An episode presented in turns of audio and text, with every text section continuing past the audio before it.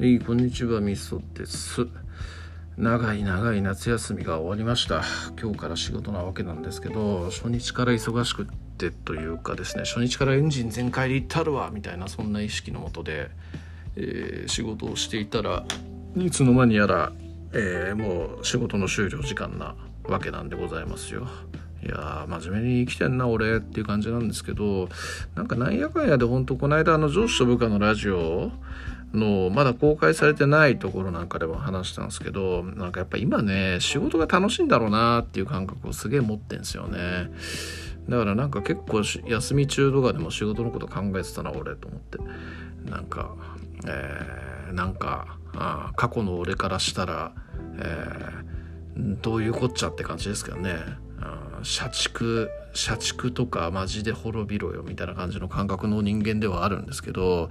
えーまあ別に会社に忠誠を誓ってるわけではなくてねその仕事においてこう何か仕組みを作ったりとか考えたりするという行為が楽しいわけで、えーまあそこを別に抑止する必要はないしまあそれが別に自分にとっての人生に良くなるわけだからと思って開き直って頑張ってますと。いうところでございますかね。はい。やっぱ楽しいことは楽しいでいいっすよね。はい。えーまあそんな感じなんでございますけど夏休みに、えー何をしてきたかという話なんですがえっ、と家族でえっ、となんだっけ秩父に行ってグランピングっていうのをしてきましたね。グランピングってまあ僕もようわからんのですけど要はコテージみたいなところを借りてで半アウトドアみたいな感じで、えー行う遊びというところですかね。はい、今回行ったところはもうコテージがあってでその入り口のところにバーベキュー台が置いてあるのでそのバーベキュー台でバーベキューを食うと。で基本的には基本的にはというか、まあ、僕らは家族でだけ行ったので家族3人で、えーそこでバーベキューを食うみたいなそんな感じでしたね。でまあアウトドアに触れさせる的な意味合いで行ったは行った感じではあるんですけど、えー子供がねやっぱ虫とかをすごくやっぱ嫌うんですよ。だからねあんまなんかせっかく行ったのに、えー外遊びをするとかそういう感じっていうのは特になくですね、えーで特にこう遊ぶような場所っていうのもなかったりしたんでなんかちょっとその、えーと場所を散策して歩いたりとか、えーそういうことした程度っていう感じに終わっちゃいましたね。あと花火とかも禁止だったんでそういうのもできなかったしまあ、うん、まあ僕とか嫁さんはそこそここうなんかはじ、まあ、我々にとっても初めての体験だったんでおもろいなみたいなそういう感じだったんですけどちょっと子供的にはね微妙だったかなと考えていたりしますね。まあでも一つの夏の思い出にはなったのかなという感じでしょうかね。うん。えーという感じですね。でまあ翌日にちょっとしたこう鍾乳洞みたいなところに行ったりとか、えーして帰るというところですね。まああとあれかその泊まる日の前なんかにそのチェックインよりもちょっと早めに着いちゃったんでなんかその公園みたいなところがあってそこでサイクリングみたいなのができるんですよね。で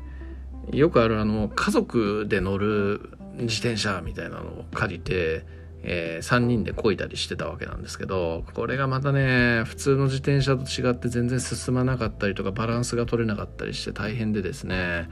でしかも結構こうサイクリングコースの癖して坂道とかが多くって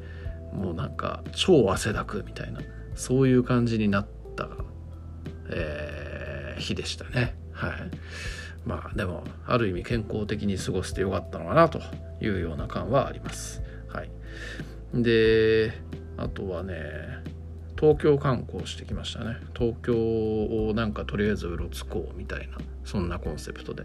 嫁さんと子供がディズニーランドに行っていまして行ってで僕は行きたくないから行かなかったんですけどでその間暇だからとりあえず、えー東京を歩いてみようと。で東京を歩くっつったってまあ秋葉とか池袋とか新宿とか、えー、そういうようなところっていういわゆる都市部みたいなところっていうのは縁があるわけですけど、まあ、都市部は都市部なんですけどこれ意外とね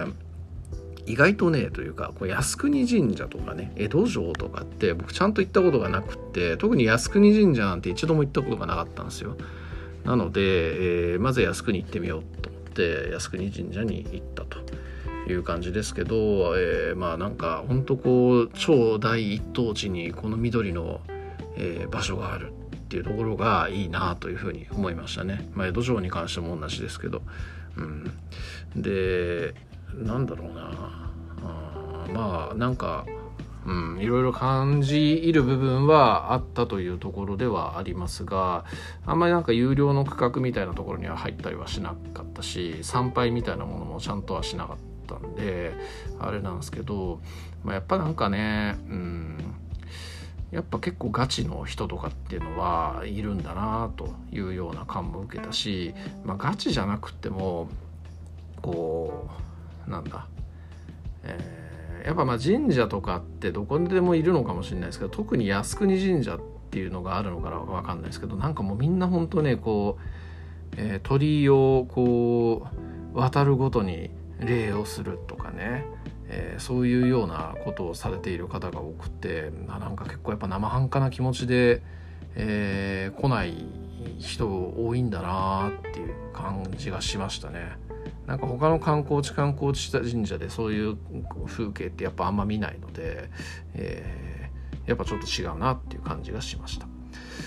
あとはなんか入り口のところにね大村益次郎っていう人のすげえでっかい像があって、えー、大村益次郎ってね、まあ、これはまた司馬太郎の影響ではあるんですけど司馬太郎の作品で「家臣」っていうね花紙と書いて「家臣」っていう作品があってそれの主人公が大村益次郎でまあ、非常にこう魅力的な書かれ方をしてる人なんで僕も好きな人物なんですけどその人のね像がすげえでっかくそびえ立っていて、えー、ちょっと感動しましたね。うん、なんか小村益次郎ですげえコミュ障な人なんですよね。でそのコミュ障がこんななんか靖国神社の入り口でそびえ立ってる姿は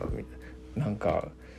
感慨深いなあみたいなそんな感じを受けましたね。はい、なんか靖国神社の建設に関わってるかなんかでそれで立ったらしいですね。で靖国出てではあのなんだあそこ、えー、道路渡って反対側も武道館イコール江戸城なわけなんですけどえー、っとそこの入り口のところにね大山岩尾の像があったりね大山岩って今坂の上の雲を見てるんでね結構あの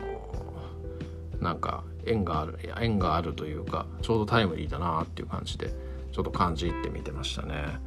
えーまあ、小山八尾ってあの日露戦争の時の陸軍のね、えー、大元というか現地現地の最高司令官みたいなそういう人だったわけなんですけど坂の上の雲に出てくる俳優さんとすげえそっくりな像でですねよくこういう似た人見つけてくんなと思ってちょちょっとあの感じ入りましたねその辺もね。であとは江戸城とかを散策して、えー、秋葉行ってで一人で飲んで帰るという感じでしたけどまあよう歩きましたね15キロぐらい歩いたのかな普段7キロとかそれぐらいしか歩かないんでそれの2倍ぐらい歩きましたけど、まあ、なんか結構こう新たな発見とかがいろいろあるような感じの散策だったんで、えー、おもろかったしあの疲れ案外疲れなかったですね。まあそんな感じですね。はい、あ、まああとはちょっともう10分近いんで明日にでも回そうと思うんですけどこう僕がねこのラジオとか上司と部下のラジオで「いやもう夏休みとかマジ暇でやることないんですよ」っていう話をしていたらヤビさんがね暇なら銀英伝イゼルローンカフェじゃなくてなんだっけ？カフェじゃなくて飲み屋なんですよね。えー、イゼルローンなんとか行きましょうよっていうようなことを誘っていただいてで行ってきました。はい。で、まあ、そこでもいろいろとあるわけなんですけれどもちょっと明日のネタに取っとこうかなという感じに思います。はい。とりあえず以上です。ありがとうございます。